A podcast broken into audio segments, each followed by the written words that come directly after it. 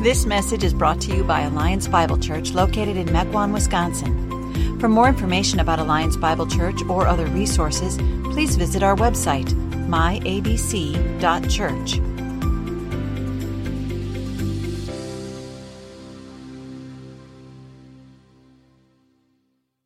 If you have your Bibles, I encourage you to open them to Exodus 12.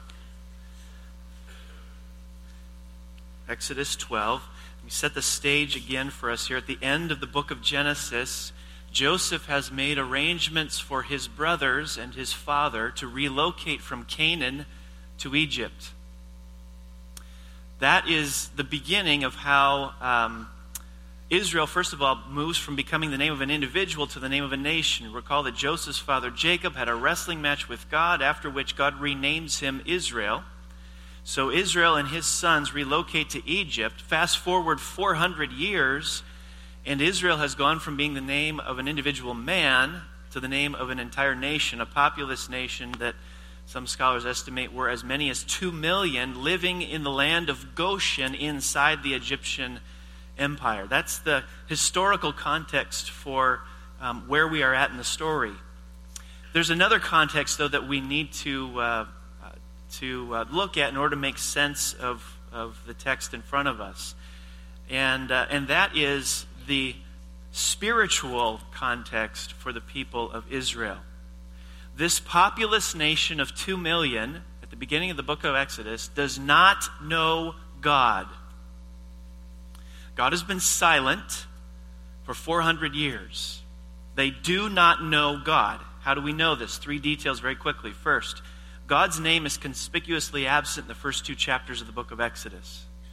From chapter 3 to the end of the book, it's absolutely everywhere.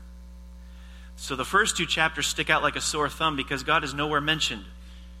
Second little detail in 314, chapter 314, Moses asks God for his name. He's not being cute, he's not being coy, he's not playing games. He genuinely does not know. And the third little detail is Pharaoh's question chapter 5 verse 2. Who is the Lord that I should obey his voice and let Israel go? He also doesn't know. So Exodus begins with an apparent universal ignorance of God's name. Picture being an Israelite.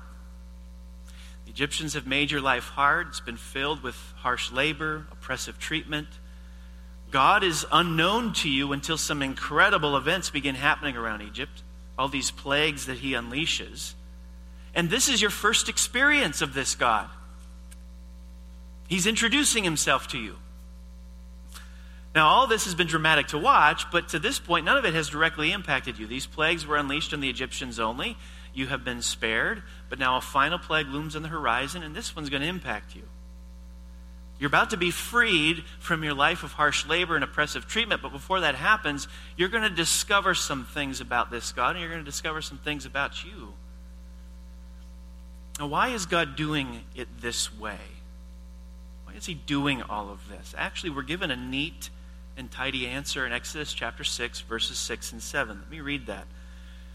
Therefore, say to the Israelites, I am the Lord, and I will bring you out from under the yoke of the Egyptians. I will free you from being slaves to them, and I will redeem you with an outstretched arm and with mighty acts of judgment. I will take you as my own people and I will be your God. Then you will know that I am the Lord your God who brought you out from under the yoke of the Egyptians. God is going to free them from their yoke of slavery, the, the, the oppressive treatment, the, the, the difficulty they've had living in Egypt. But once He has freed them, He's not going to detach from them and turn them loose to live however they like. God says, I will take you as my own people and I will be your God. So God is saying to them, before any of that happens, I need to show you some truths about me and about you. I need to show you some things about you, about me, some theological realities that you're going to need to learn to embrace, believe, and act upon if you're going to experience freedom and live as my people.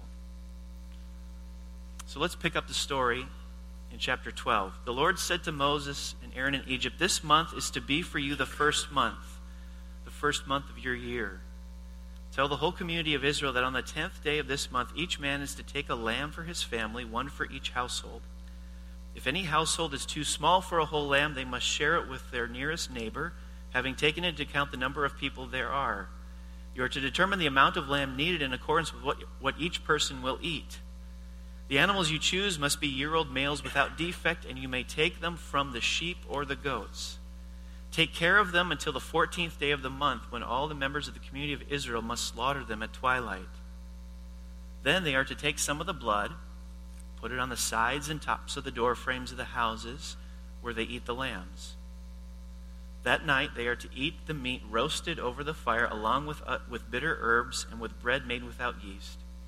Do not eat the meat raw or boiled in water, but roasted over a fire, with the head, legs, and internal organs. Do not leave any of it till morning. If some is left till morning, you must burn it. This is how you are to eat it, with your cloak tucked into your belt, with your sandals on your feet, your staff in your hand. Eat it in haste. It is the Lord's Passover. On that same night, I will pass through Egypt and strike down every firstborn of both people and animals, and I will bring judgment on all the gods of Egypt. I am the Lord. The blood will be a sign for you on the houses where you are, and when I see the blood, I will pass over you. No destructive plague will touch you when I strike Egypt. This is a day you are to commemorate. For the generations to come, you shall celebrate it as a festival to the Lord, a lasting ordinance. Flip over to verse 29. At midnight, the Lord struck down all the firstborn in Egypt, from the firstborn of Pharaoh who sat on the throne to the firstborn of the prisoner who was in the dungeon, the firstborn of all the livestock as well. Pharaoh and all his officials and the Egyptians got up during the night, and there was loud wailing in Egypt, for there was not a house without someone dead. God is revealing some theological truths, some theological realities to the people of Israel that they're going to need to embrace, believe, and act upon if they're not just going to be freed from their slavery, but if they're going to live as God's people. So, in effect, for our modern time, what this text is showing us is what it means to be a Christian. In the book of Exodus, God is doing evangelism. He is making himself known to a people who do not know him. He's doing evangelism. And in order to do this evangelism with this people group, he has to show them some things. He has to teach them some things. And he does it through three pictures. God provides us with three pictures that point to, represent some theological truths or realities that the people of Israel are going to need to embrace if they are going to be his people. We're going to look at each of these three pictures. We're going to see what truths or what theological realities the pictures are conveying to us. Okay, here are the three pictures. We're going to look at the picture of the firstborn. We're going to look at the picture of blood. And we're going to look at the picture of a date, a calendar. Three pictures firstborn, blood, and a date. They help us understand what it means to be a Christian. First picture, firstborn. At midnight, the Lord struck down the firstborn in Egypt. Whenever you're reading stories in the Old Testament, it's important to try to transport yourself into the minds, the shoes, the lives of people living there. I can't imagine what this would have been like. The terror that swept through the land that night wailing, echoing through the darkness as parents awake to the death of their eldest born sons. God is doing evangelism. One of the very first impressions God makes on Israel is that he is a judge. He's a judge. 400 years of silence, and God comes on the scene as a judge. Now, this picture of the firstborn is showing us a couple of theological truths, realities that we need to embrace, believe, and act upon if we're going to be his people. And the first theological reality, the first truth that the picture of the firstborn communicates to us is the notion of justice. Now, keep in mind the death of Egypt's firstborn sons has not occurred in a vacuum. Egypt has been warned nine times through nine plagues previous to this one that they must stop their oppression and let Israel go. God is slow to act out the full extent of his justice. He's very patient. But he also won't look the other way. Now, the picture of the slaughter of the firstborn is offensive to modern people in developed countries. Many say and, and look at that and, and say, well, why can't God just let it go? Why can't He just wish it away? Let me try to illustrate why it's not possible to just let it go. Um, why wrongdoing always involves a debt. Say you have someone over for dinner, and uh, while you're dining together, one of your guests accidentally breaks one of your very valuable china dishes. The moment the dish has been broken, a debt has been incurred. And there are only two possible outcomes to this. The first is that your guest, at a cost to him or herself, replaces the dish. That is, the one who committed the wrong pays the debt. The other outcome is that you don't make your guest replace the dish. Instead, you either live without it or you replace the dish yourself. Either way, you bear the cost. That is to forgive.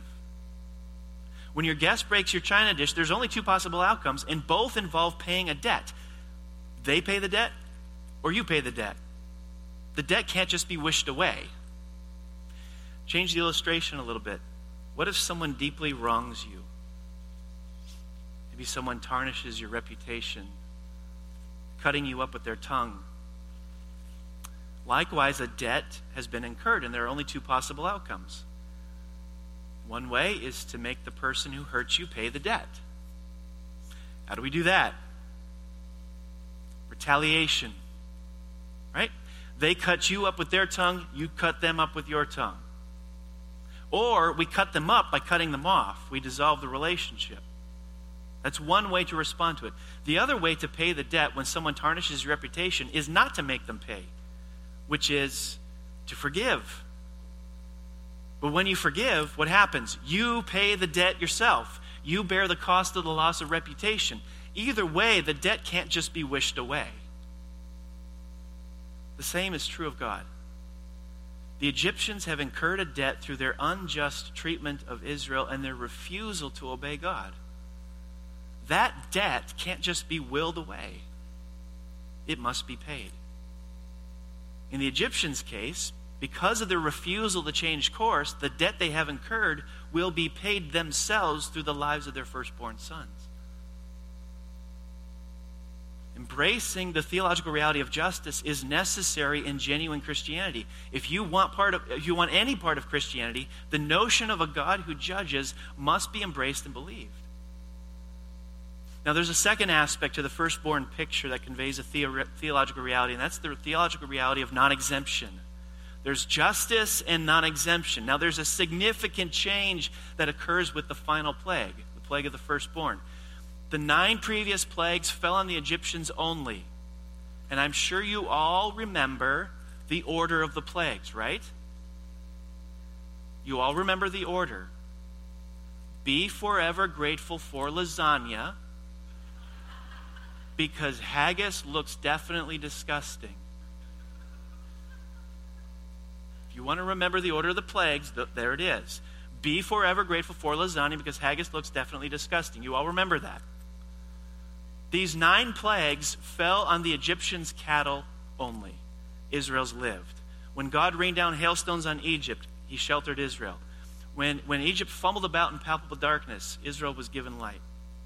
Israel didn't have to do a thing, they didn't have to lift a finger to receive this benefit. However, with the final plague, something changes. It's going to encompass everyone Egyptian and Israelite. Why is Israel not exempt from this in the same way they were exempt from the others? God is doing evangelism.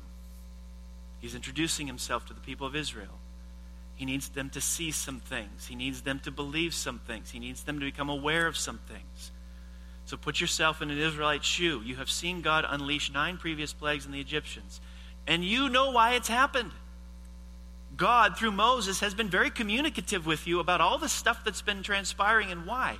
This happened to Egypt because they have been oppressive and have refused to let you go free. The plagues on Egypt have been God's judgment on them for their evil and hard heartedness. Now, God is saying the final judgment isn't destined for Egypt alone, but you too. God is showing you something. He's showing you you have something in common with them. Though you have been oppressed, though you have been abused, you still have a problem. More specifically, you have an evil and hard heartedness problem. You are no better than anybody else. The theological reality of non exemption speaks and it says, we are worse than we thought we were.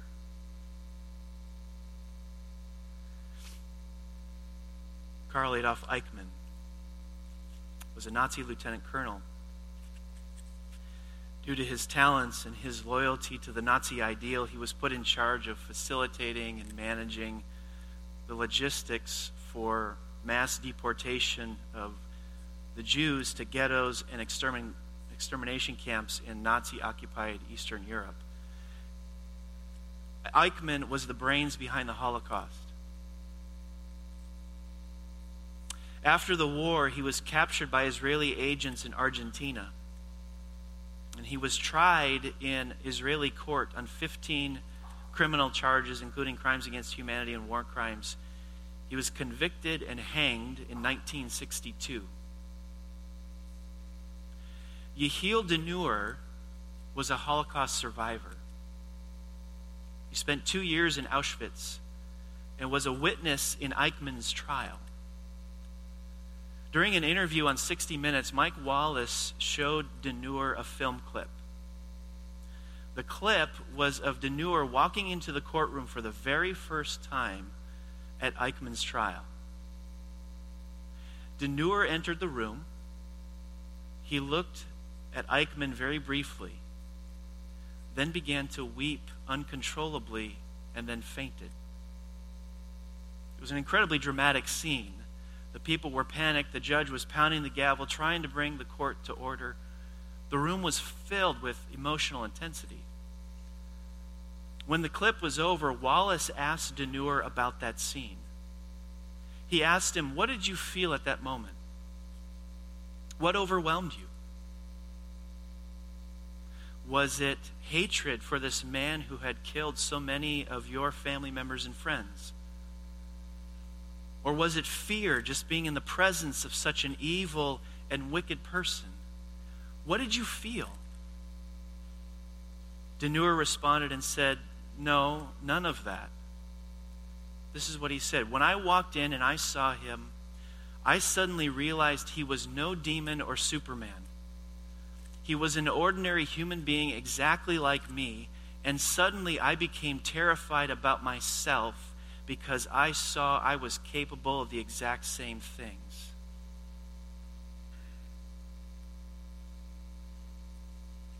Do you believe you are too? You believe you're capable of the things Eichmann did? The Bible tells us we are. The corrupt root inside the Egyptians, inside Eichmann, resides within every one of us. Genuine Christianity embraces the theological reality of non exemption. That is, we are all more sinful, flawed, and messed up than we can possibly imagine. Picture of the firstborn shows us Egyptian, Israelite, all of humanity. We all have a debt we've incurred, and the debt can't just be wished away, it has to be paid. In Israel's case, the debt will be paid through a substitute, a lamb. But in every house in Egypt that night, there was either a dead son or a dead lamb. Second picture, briefly, the picture of blood you read this Then they are to take some of the blood and put it on the sides and tops of the door frames of the houses where they eat the lambs, On that night I will pass through Egypt and strike down every firstborn of both people and animals, and I will bring judgment on all the gods of Egypt. I am the Lord. The blood will be a sign for you on the houses where you are. When I see the blood, I will pass over you. No destructive plague will touch you when I strike Egypt. What is the blood accomplishing? Let's eliminate the ridiculous first. Okay? This is not science fiction. The blood does not create an impenetrable fortress around the house that makes it impossible for God to get through and strike down the firstborn. Now, God could have struck down the firstborn even in those homes that had the blood if He wanted to. It's not a question of ability. So, what does the blood do? It's not a protectionary agent. What does the blood do? It does something relationally between the household and God. It moves the relationship from judgment to peace. Why? Why does the blood on the doorframe move the relationship from judgment to peace? What does the blood on the doorframe demonstrate? What does it signify? The family inside has listened to God, has trusted what God has said, and has put their faith in God's means of salvation, the blood of the Lamb.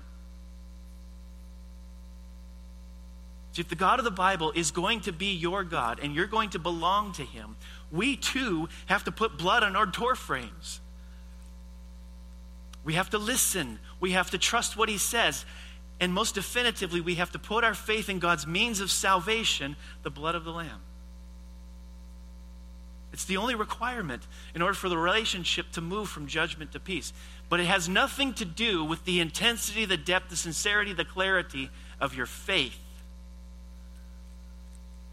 I heard a conference speaker illustrate it this way. He said, Imagine two Jews by the names of Smith and Brown, remarkably Jewish names. In the early evening hours before the first Passover, having a conversation in the land of Goshen. And Smith says to Brown, Boy, are you a little nervous about what's going to happen tonight? Brown says, Well,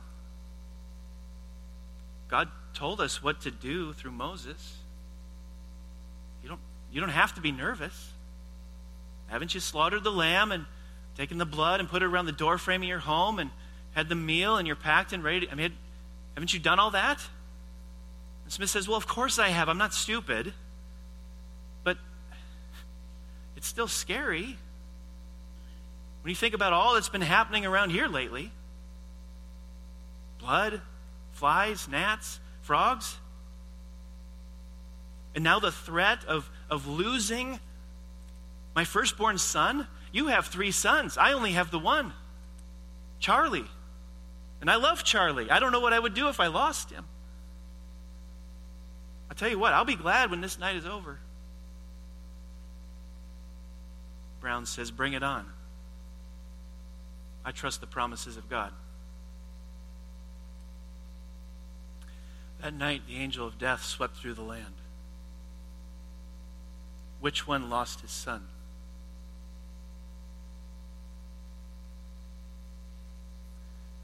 The answer, of course, is neither. Neither. Death does not pass over on the ground of the clarity or the intensity of the faith exercised death passes over on the ground of the shed blood of the Lamb. That's what silences the accuser. It has nothing to do with how much passion you have in your belief in Jesus. It's got nothing to do with that. The accuser is silenced, and the object of your faith. This is what it means to be a Christian. Whether you're more like Smith or Brown, in the end, doesn't matter. All that matters is have you had faith in God's provision of a substitute, the shed blood of the Lamb? The third picture is a date. Again, in the beginning of chapter 12, the Lord said to Moses and Aaron in Egypt, This month is to be for you the first month, the first month of your year. This is a day you are to commemorate. For the generations to come, you shall celebrate it as a festival to the Lord, a lasting ordinance. I don't know the exact nature of calendar keeping Israel would have had during those 430 years in Egypt. But whatever they had, God is dismantling it and He's establishing a new one. In effect, God is saying, I don't care what date you think it is, we are starting something different, something new. From now on, this month, the month of the Passover, the month of the Exodus, is going to be the first month in the calendar. This is a new beginning. This is your new frame of reference. This is your new starting point. And this Passover day will be a day you commemorate for generations to come. In other words, the Passover was to become the epicenter of their existence. What took place with the death of the firstborn, the death of the lamb, the blood on the doorframe, the freeing from slavery, people becoming the people of God, was meant to be thought about, talked about, pondered, and reenact often. In other words, it was to become their identity by becoming the starting place in their calendar, a day commemorated often, God is showing them what ought to captivate their imaginations, what their minds ought to drift back to again and again. Now, in the New Testament, on the eve of the crucifixion, Jesus ate a Passover meal with his disciples. A meal we reenact every time we partake of communion. If Jesus' meal with his disciples on the eve of his death is a reenactment of the Passover meal, what is Jesus saying about the next day? The day of his crucifixion. It's the Exodus. It's the Exodus. It's the true and better Exodus. And if God is saying to Israel, the Passover and Exodus are meant to be the epicenter of their existence, what is Jesus saying to us about what he accomplished in the cross for us? About the gospel itself. God is showing us that the gospel is not just the ABCs of Christianity, it's the A to Z of Christianity. The gospel is not just the truth you need to believe in order to be saved, and then you move on to other doctrines. It's the truth you need to think about, talk about, ponder, and reenact often in order to live as a child of God. It is the gospel that ought to captivate our imaginations. So, does it? Does it? Let me ask you a question to see if it does or not. Who are you? Who are you? if your first instinct is to answer that question by saying, I'm a mother, I'm a husband, I'm a wife, I'm a physician, I'm a nurse, I'm an architect, I'm a custodian, I'm, I'm an accountant, I'm an administrative assistant. To answer the question like that is tantamount to an Israelite answering that question with, I am a slave. Because before the Passover, that's all they could say they were. There wasn't anything else. They had no other identity. See, if you believe the core of your identity is the role you play at home, in your career, or in your hobbies or your causes, you are a slave. You're going to fumble about in restlessness until you get a new calendar.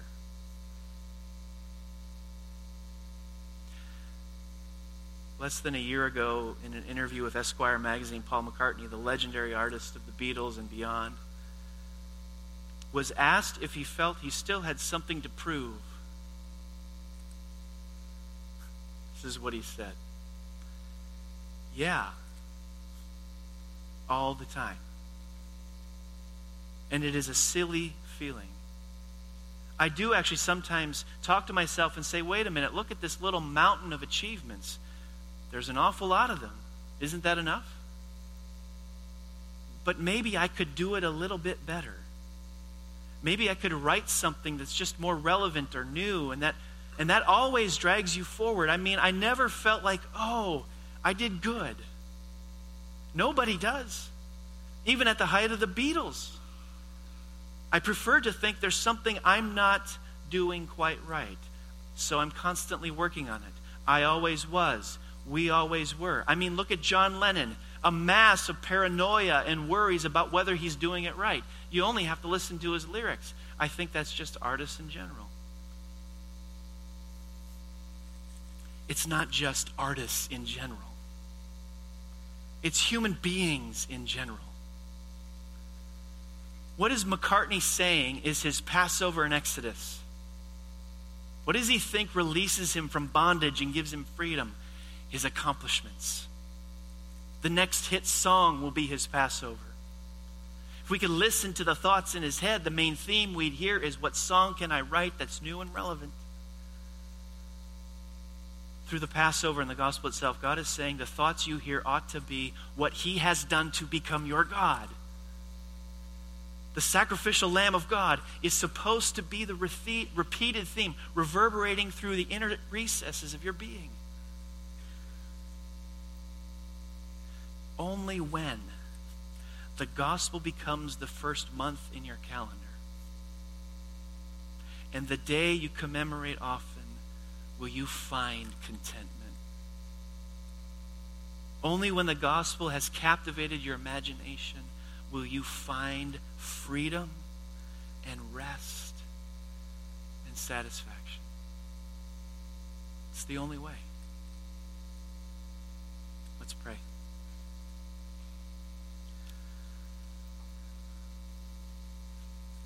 Gracious God, we need a fresh vision for the magnitude of the gospel. We drift towards gospel myopia and as a result suffer because of it. God, give us wisdom and discernment to spot the gospel's competitors who clamor for our allegiance. They tend to be sleek and shiny, but they are counterfeits will repeatedly fail to deliver on what they allegedly promise.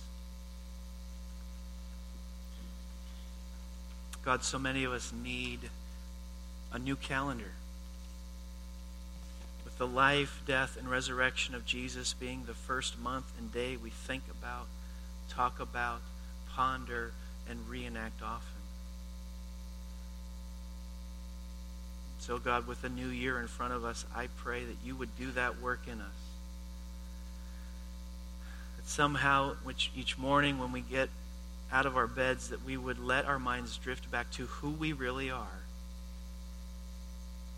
We are your people who have been brought to you through the shed blood of the Lamb. That's who we are. pray that you would remind us of that in our closing moments together here this morning. To the glory of Christ, we pray these things. Amen.